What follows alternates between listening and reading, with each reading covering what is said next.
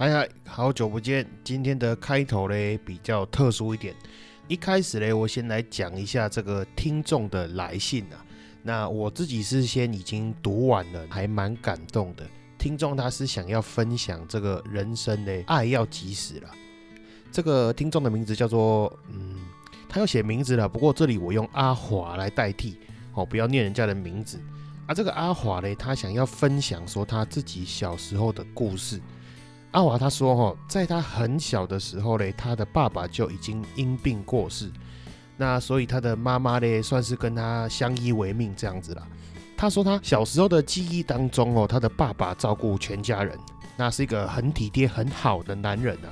因为爸爸除了在工作以外啊，回到家也会帮忙做家事啦，也会煮饭啊之类的点点等。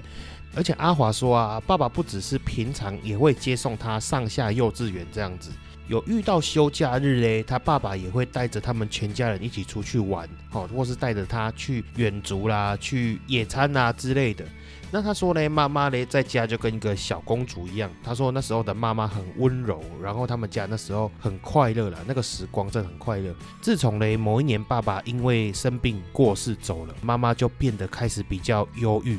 然后也是因为母兼父职的关系啦，因为妈妈一个人带着阿华长大嘛。那他说，妈妈嘞，渐渐的个性也是从小公主变成一个很强悍的女强人。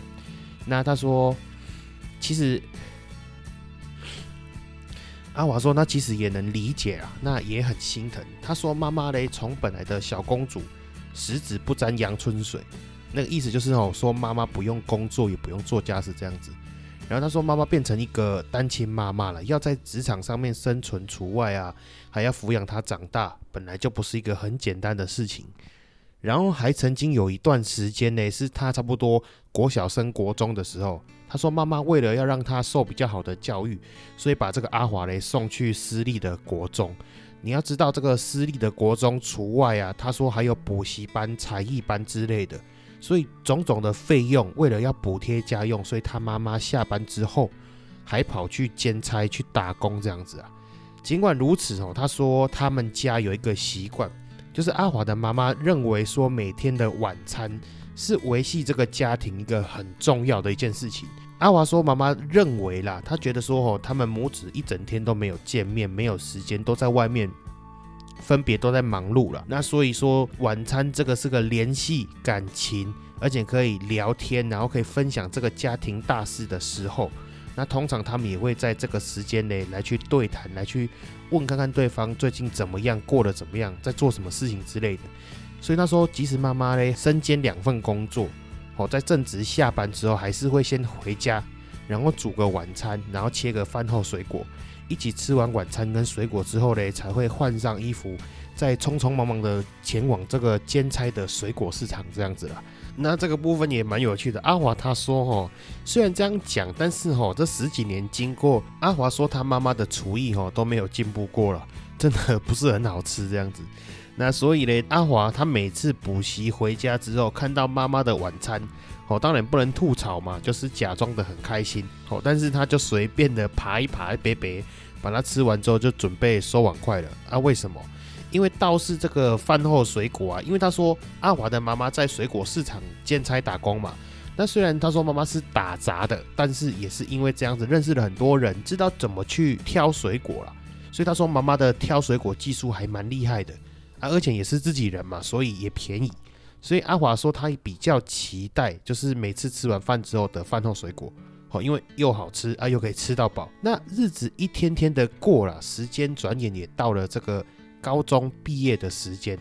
阿阿华说啊，他也如愿的考到一间很好的大学，在北部。通常啊，有外出在外地读书过的经验的朋友们就知道。那像阿华，他是南部人嘛，他到了北部去读书，因为你是刚到一个新的环境嘛，你要安排你的住所啦，然后你要适应环境之类点点点等，下一次再回到这个南部啊，通常都要一段时间的啦。所以阿华嘞，他印象深刻，因为那一天也是刚好跟跟现在的时间差不多，也是接近中秋节的时候入学，那要从南部出发。前往北部的前一天呢，妈妈也知道说下一次再见面可能要很久以后，所以妈妈还特地的请了一个事假，跟公司请假，带着阿华四处走走看看。然后妈妈嘞还带着阿华一起去买菜，然后去他上班的地方买水果。他永远记得，因为那一阵子就是如同我刚刚所说嘛，接近中秋节，所以他们还特地买了一个很应景的柚子。那为什么会记得那么清楚？也是因为阿华他特别喜欢吃老张的柚子。晚上嘞到家，他们也一起母子一起来煮一顿晚餐。而且阿华还说，他那一天意外的发现啊，原来妈妈的厨艺经过这十几年的训练，其实真的煮的还蛮好吃的。可能是因为平常啊，因为为了要赶时间嘛，要去兼差，要去打工，所以青菜辣辣呀，就是煮的比较匆促一点。那没想到嘞，跟阿华这个晚上好好的煮一餐，竟然意外的蛮好吃的，所以阿华那天印象也很深刻。吃完饭之后嘞，整理完桌面，两个人也如往常一样开始切饭后水果。那他们一边剥柚子。一边聊天，阿华说他都记得清清楚楚，因为那一天他特别开心。他觉得那一天的妈妈很像他记忆中那个温柔的妈妈，而且他还说他记得他跟妈妈信誓旦旦的说：“哈，等他大学毕业啊，家里面的日子就不会那么苦了，支出就不会那么大了嘛。所以跟妈妈讲说：哈，可以的话你就不要再兼差了，他自己可以半工半读这样子。”睡觉前啊，阿华也在想说，今天真的是充满回忆的一天呢。很久嘞，没有跟妈妈这样子两个人度过一整天，一起逛街，一起买菜，一起煮晚餐，一起剥柚子，一起聊心事。所以那一天呢，他印象很深刻。过了一夜，早上阿华准备要前往车站去搭车，临行之前呢，他想跟妈妈告别。想要跟妈妈告别，说几句话再走，所以他敲了敲妈妈的房门之后进了房间。但是阿华说他永远印象深刻，他看到的是一个心碎的一幕。他看到妈妈躺在床上啊，已经断气很久了，身体都已经僵硬。阿华说他看到床头柜旁边放了一封信。他强忍着泪水，已经濒临崩溃了，但是他还是想要马上的拆开来看。他想要知道到底为什么，明明昨天是那么快乐的一天，明明眼看他们家已经快要接近幸福的终点，明明事情就已经快要有转机了，妈妈为什么会想不开？后来他看到信上面写道，是以妈妈的角度来说话。信上面写说啊。妈妈已经完成任务了，接下来的路啊，阿华你要自己走。妈妈照顾你那么久，也很累了，也想要换成被人家照顾。阿华，你爸爸已经走了二十年，妈妈怕再不跟上会跟丢，所以你不要太伤心，这个不是你的错。妈妈只是想要去找心爱的白马王子，想要再一次当你爸爸的小公主。昨天是很开心的一天，妈妈希望你把我们之间的回忆啊都留在昨天为止。如果你真的真的很想妈妈，妈妈昨天也有教你妈妈的拿手菜啊，还有你最喜欢吃的老张柚子。开头直接破题，老张文旦好吃又甜，送礼又好看，自用送礼两相宜。没错，传承一甲子，正宗台南麻豆文旦，老张柚子，妈妈的味道。这次呢，我们的叶配组呢是我们的听众。哦，这个老板娘呢是第三代，人长得漂亮不说，他们家的文旦也是不得了。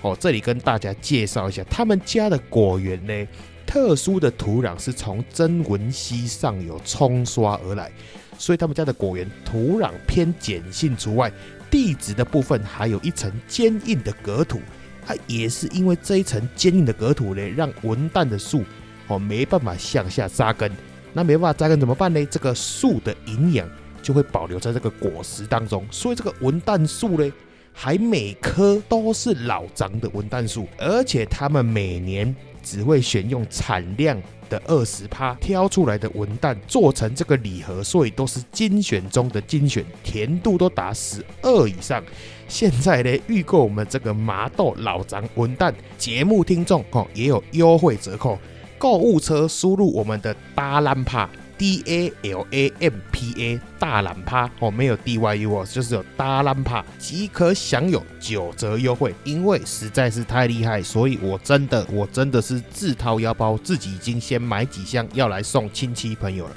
那详细资讯呢，我会放在下方，那个链接也会放在下方，还有折扣码的优惠我也会放在下方。好，感谢各位。嗨嗨，大家好，我是大爷杰出校友，即将带来大爆炸、大火花、大制作、大 party、大懒趴，三二一，开始！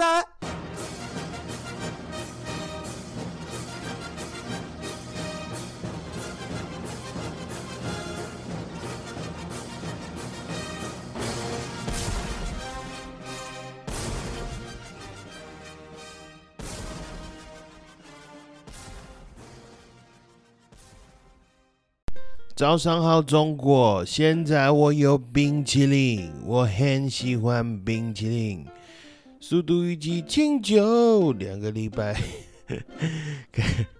吧不知道啥小开头，但是突然想唱，我不管。这里是社会观察日记，我是大家一起回来。好，各位观众，好，这次真的是拖更拖太久了，哦，我回来了。那先跟大家讲一下啦，因为这一集呢是无预警突然录的哈，杜安刚好有空，然后没有搞，所以我就想到什么讲什么。主要是因为这一次真的是拖更拖太久了，没有错的话，我应该是跟上一集应该是已经这么一个半月还是两个月时间的，无所谓啦，反正我也不记得。那我先跟大家报告一下，主要是因为事情一件接着一件来，然后觉得什么事情都做不好，什么事情都做不完那种感觉。所以呢，就自然而然的这边就是比较放缓一点的，然后再加上还有一个重点，就是我坦白讲，我良心说，就是我在偷懒。哦，干那个以前哦都不懂为什么附间画一个漫画可以画这么久，画不完。后来才发现，干今年那个躺平实在是真的太轻松了。哦，就像我们以前读书的时候有个那个梗图嘛，就是你现在认真哦，不一定期末考考得好，但是你现在不认真呢，期末就开始了，暑假就开始了，就是那个感觉。躺平实在是太爽了。那我后来想想，好像还是需要开一集跟大家聊聊。就算是没有稿、没有准备，也是要跟大家讲讲看我最近到底在干嘛。因为真的也是蛮多听众好朋友会私讯我，问我说最近在干嘛，有没有更新啊，什么时候更新之类的。大家都是很热心，那也给我很多鼓励了。因为讲句实在话，这个也没有盈利，也没有赚钱。那所以真的要做这个的时候，就要是。就是要排挤掉自己的娱乐休闲时间呐，然后还要督促自己去做这种事情，这样。那当然是我也是录得很开心，只是大家都知道嘛，就是你要起身而行，还是会有点懒这样子啊。那我先讲一下最近在偷懒什么，其实主要是，如果有听过我前面有聊到的话，其实我是一个很不喜欢，也不是说不喜欢呐，很不喜欢把那个时间浪费在看电影身上的人。那不是说不喜欢看电影，不是说不喜欢看这种影片之类的，主要是因为我觉得看电影这件事情实在是很浪费时间。那不管是实体上嘞，去我们那个电影院看电影，因为你要开车去嘛，然后要买票，要排队，还要买些零食，进场看电影，看完电影之后出来，然后再开车回家。其实你可能两个小时的电影，你可能要花掉半天的时间。所以我不喜欢看电影，原因是因为这样，就是真的是太耗时间。再加上一个是我有时候觉得说这个电影的那个故事剧情啊，它明明就是可以可能三分钟五分钟就读完的剧本，然后他用了应用两个小时去演。我相信有些看过看过烂片的朋友就知道我在讲什么，就是干嘛那个剧情就你就猜得到他下一步要干嘛，然后他硬生生把五分钟演成两个小时，那就浪费时间。那所以就是因为这样子，我其实很少会去看电影或电视剧之类的。但是嘞，自从上一次隔离之后，本来说不说好不看了，然后不知道在想什么，因为毕竟就是要给小朋友看啊，然后陪小朋友看一些卡通之类的，所以去买那个 Disney Plus 跟那个 Netflix。然后也是因为这样子嘞，我就一连把所有漫威的电影全部都看完了，再加上好几部连续剧。然后 Netflix 也是一样，我那个什么《绝命毒师》啦，《绝命律师》啦，《浴血黑帮》啦，无微不微 我都看了。等于真的是我把这个人生目前为止上半辈子的电影嘞，在一个多月的时间内全部都看完了。那真的是还蛮过瘾，很爽的，真的是时间无间断，手机拿在手上，有时间就看，客人来就暂停，客人走继续看，然后一直快进快进这样子，看了一大堆，真的是会上瘾的。那直到最近呢，看到好像快要不知道看什么了，就有一点消停消退了这样子。那这个是一点啦。那再来在忙什么呢？就是前阵子我儿子的锁骨断掉了。那家里面有小朋友的，真的要注意，那个高度真的不夸张，其实没有很高，它就是从沙发上面掉下来。那个沙发有多高嘞？那个沙发了不起，了不起就是五六十公分这样子高。但是因为他刚好摔下来的时候嘞，那个角度是肩膀着地，然后因为肩膀受力嘛，所以锁骨挤压，所以我就断裂了，就裂成两边。那当然是因为新手，不是说新手爸爸，就是因为小朋友没有遇过这个事情。那当然我们也是做家长很紧张，送去医院之后嘞，照 X 光出来，你跟你讲说先先讲那些背景呢，他摔完之后，然后就哭闹不停嘛。然后直到晚上，想说奇怪，为什么他今天这个晚上怎么那么难睡？怎么怎么样都是不停这样子。然后后来嘞，就想说，那不然还是带去看医生好了。结果一照才发现他的锁骨断掉了，难怪会哭不停啊！因为你只要转身嘛，移动或者是手举过肩，骨头有动到就会痛嘛。那在医院，因为经过长时间的那个检查，再加上医生很详尽的告诉我们啊，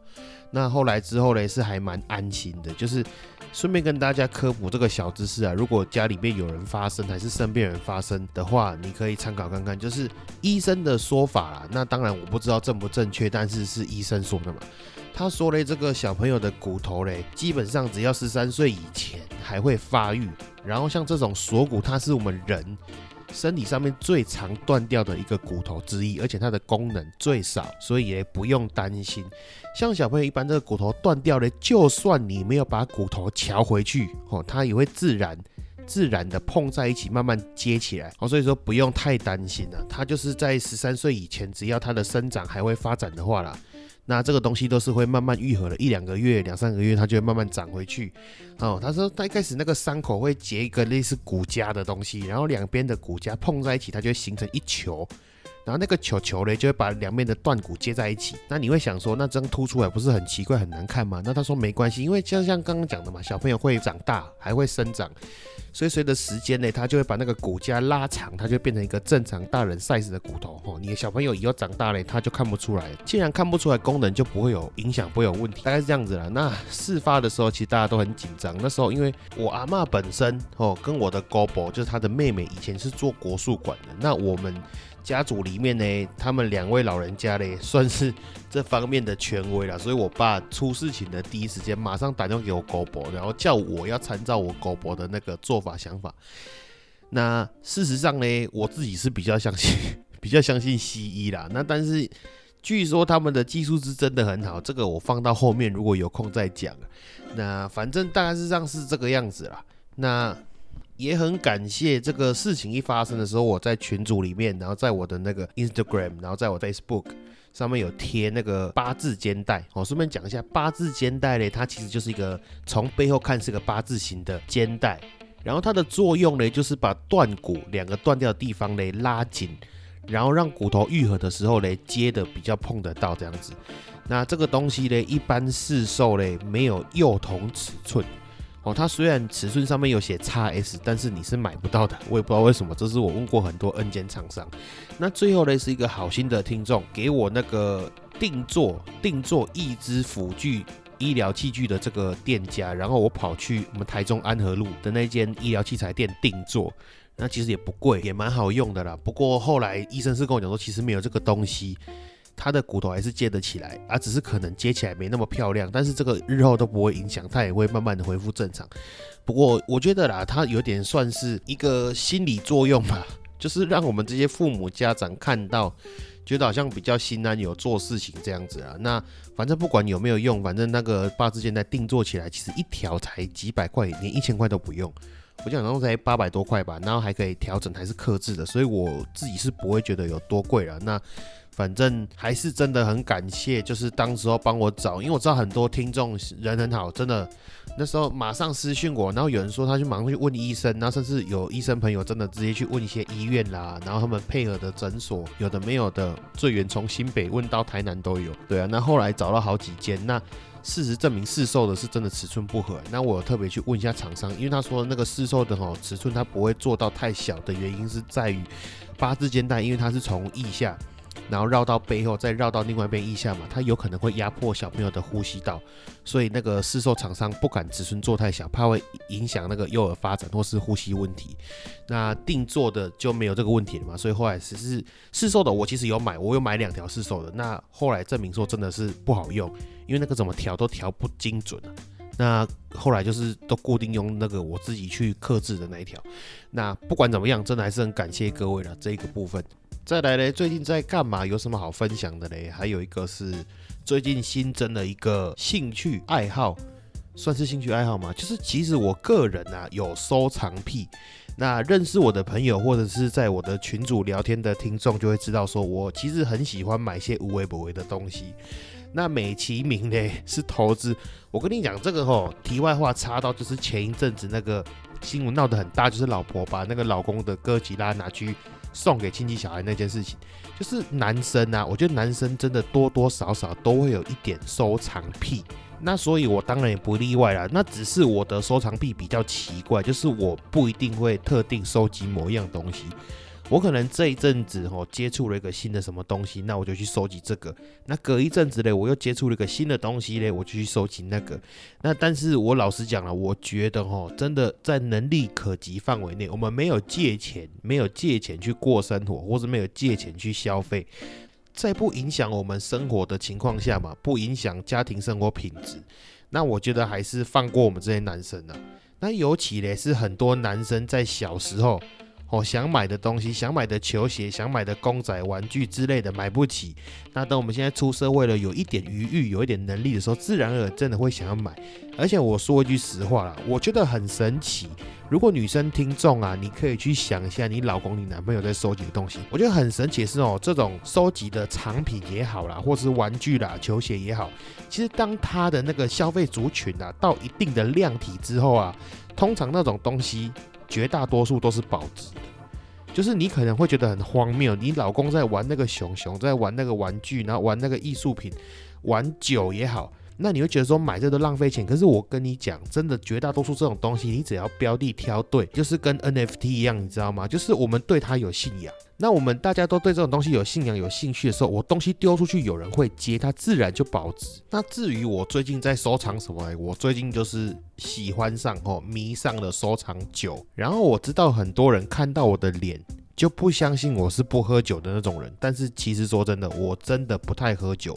就算有喝酒啊，我往常喝酒都是喝那种气氛，喝大家开心的，喝场合大家都在喝，那我就喝一点。不然平常我私底下在家，我是几乎不会去喝酒，而且我也没有在品酒，我也喝不懂。我真的威士忌在我前阵子的脑海里面的联想就是呕吐味，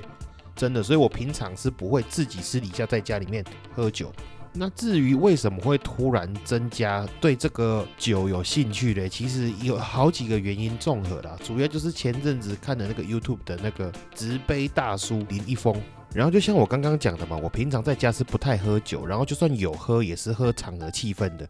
所以我每次看这种品酒频道的时候，我就觉得说哇，他讲的他形容的那个酒。也未免太好喝了吧？那种感觉，我不知道你们有没有看过。如果你们有兴趣的话，可以去找看看那个纸杯大叔林一峰在那个 YouTube 上面的那个频道。他在形容那个酒啊，就是比如说入口的时候还会有就是头韵、中段跟尾韵，然后酒里面还可以喝到一些什么柑橘类的味道啦、坚果类的味道啦，还是一什么烟熏味啦、香水味啦、消毒水。然后我的意思就是，我听他那个形容词，感觉就真的很丰富，很像在吃一个什么盛宴那种感觉。然后真的。就会被他形容的好像很好喝一样。然后我有记得我一开始看这节目的时候，看完啊，然后受不了诱惑，就是受不了他那个形容词啊，被刺激到，你知道吗？然后我就真的跑去开了一瓶酒来喝。然后入口的那第一瞬间呢，真的觉得干你娘有够难喝的，鸡歪被骗了那种感觉。之后嘞，就陆陆续续的认识了一些新的朋友。那有些有都在喝酒，那么他们就会分享他们的。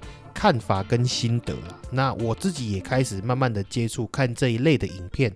甚至去买了一些书回来看。那久了之后就会觉得说，那是不是因为我尝试的方法不对，或者是说因为我本身它就是抗拒的，所以我在喝的时候只会想到不好的那个部分。那因为我自己的习惯呢，就是不懂就问啊，所以我一旦对这个东西产生兴趣啊，我就会开始找这些社团啦，就是脸书社团啦，或者是说书来看，甚至去找一些朋友啦、听众网友来问、来请教。那就遇到一个还蛮好心的那个热心群友，个我们的庆哥。然后这庆哥嘞就开始跟我分享一些他的品酒啦的心路历程，或者是他的一些酒的故事、酒的种类之类的。那他还蛮热心的，我有问他几乎都必答这样子，而且还常常会给我一些额外的知识补充。那我就听取他的那个建议，然后买了一点酒回来试试看之后，发现哎，真的虽然还是觉得那个酒精味很呛很浓啊，但是真的开始可以体会到那种就是。像那种入口的时候，什么酒体浑厚那种感觉，或是有什么奶油感这种东西啊。虽然我知道听起来很玄幻，但是后来发现说，如果你真的开始愿意去尝试，慢慢的品味的时候，哎，发现真的每一款酒里面入口口感、味道跟尾韵，好像真的都有那细微差别，或是不一样那种感觉，是真的喝得出来的。大概是这个样子。那好，前面讲那么多屁话干话嘞，还是没有提到我到底在收藏什么嘞？其实主要也是因为认识了一群人有在收藏酒，然后发现呢这个标的东西放着放着，其实真的是可以赚钱，但前提是你要忍住不把它喝掉这样子啊。那刚好搭配上到我嘞，本来就不怎么喝酒的一个人，我心里面想说，哇，那一个东西放着，只要它不要蒸发的太严重，那找个角落摆威士忌、莱姆酒这种四十度以上酒精度高的东西，它又不需要特别去做一个环境来保存它，不要太潮湿，不要太热，太阳不要直晒，这样就好了。等于说你空房间找个角落堆着就好。那我想说，哇，那真是太妙了。反正我觉得啦，我自己的想法，威士忌也好，莱姆酒也好，就是那个酒瓶呐，酒瓶本身做起来很漂亮，然后酒的色泽看起来也好，纸盒啦、木盒看起来也很有质感。那反正东西嘞买着放着丢着，它也不会不见，也不会蒸发，也不会爆炸，那就买回来放看看。所以就是前一阵子其实。原本就已经有少量在收了，就是以前是跟风跟人家好玩的去买那个麦卡伦的那个 edition edition number four number five，然后那个都有赚钱。后来还有买那个 classic card 二零一七的跟二零一八的也有赚钱。那我就想说，哇，那这种东西，你妈的投资报酬率那么高，哦，胜率又比那些金融产品还要好，那不如就拿一点，就是资产配置的部分，有余裕、能力可及的范围拿来收藏，就是满足自己的收藏癖这样子。但是呢，最近这一批，我坦白讲，我觉得自己好像有点太冲动了。但是因为我看那个他的介绍跟一些酒瓶人的文章，我觉得还蛮酷的，就是那个麦卡伦的可可协奏曲，他这个是第一次麦卡伦跟那个米其林三。星级的甜点店合作，然后由这个可可就是巧克力嘛，作为灵感发想去研发去做的一款酒。然后那个酒的风味本身呢，带有各种就是巧克力的风味。那我听到这个东西，觉得这个故事还蛮吸引人的，我觉得蛮特殊，蛮有兴趣的。应该我坦白讲了，也算追高了，因为前面呢，我记得没错的话，定价好像才四五千块。然后已经炒了一波，然后我自己是买平行输入货，我买一罐大概一万多块，不到两万这样子。那我买了大概一箱是六瓶嘛，我买了八箱，就是四十八支，就是大概几十万这样子了。那当然呢，这个也算是一个投资产品了。我未来有可能会留，但是我坦白讲，我可能只会留个一箱啊。所以那个东西如果有赚的话，我也是会出掉。然后再就是前面我提到那个庆哥，庆哥他对莱姆酒还蛮有研究，甚至自己有在研究，有在尝试去做莱姆酒。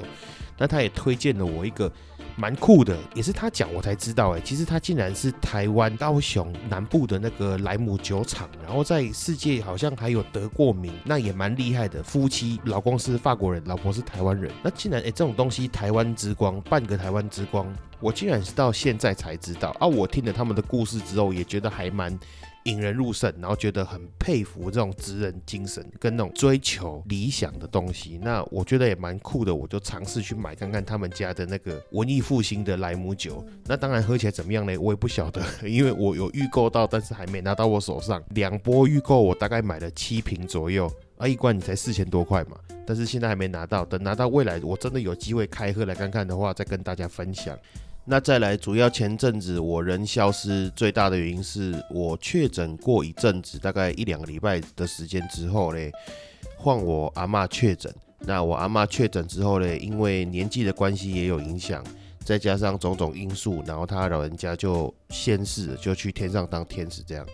那这件事情我也是还蛮难过的，也花了很多时间去做心情的转换的。因为我以前是阿妈带大的，所以跟阿妈的感情还不错。阿妈过世之后，我算有一段时间还蛮低落的了。那也感谢那阵子还蛮多人鼓励，知道的人有传私讯给我鼓励的也不少。大概是这个样子啦。本来是想说在最后一段呢加上这个故事，然后就是解释一下这个起承转合，还有我那阵子为什么会那么不爽。主要是那个丧礼办的我不是很满意啦。那种种原因很多，疫情期间的不方便也有，那遇到一个很奇怪的葬仪社也有，然后再加上呢，主要是哦，真的如果家里面或是身边有发生过这种事情的朋友就会知道。你在家人过世的那一瞬间，那个当下，其实你是整个人懵逼的，就是你的，甚至你就大脑空白，你也还来不及反应。然后你遇到一个很奇怪、很落塞的礼仪社的话，你会真的后面都处理的礼仪浪浪。因为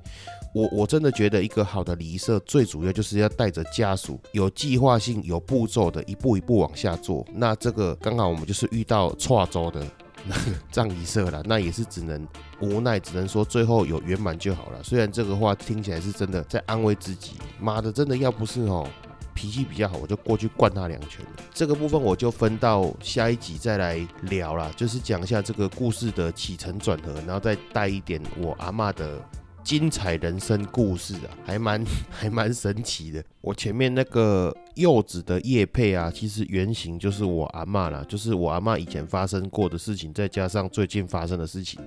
我把它合在一起嘞编了一个故事。那个原型就是我阿妈创作灵感来源，这个部分就留到下次讲。哦，只能说我阿妈的这一生呢，也算是轰轰烈烈的啦，也是蛮好，也不是说蛮好玩的啦，蛮蛮辛苦、蛮艰辛的这样子啦，像是小人物拼搏时的感觉，历经了丧父，然后妈妈改嫁，再嫁给没有血缘的继父的儿子，也是我阿公，然后再加上生意飞黄腾达，再经历生意失败，再经历单亲妈妈，然后把我爸爸跟阿北他们养大之类的，那大概是这样子啦。太久没有录音，真的是。是故事在衔接上面哦，有点杂乱无章啊，再加上真的是身体不是很好。如果听得出来我这个声音，就知道我是前面那一段录完之后，隔天睡个觉再来录这个收尾这样子。好，那感谢各位啦，感谢各位听完我讲这一集干话。那下一集嘞，因为应该知道讲什么了，所以我会尽快的更新这样子。感谢你们各位，爱你们，拜拜，周月。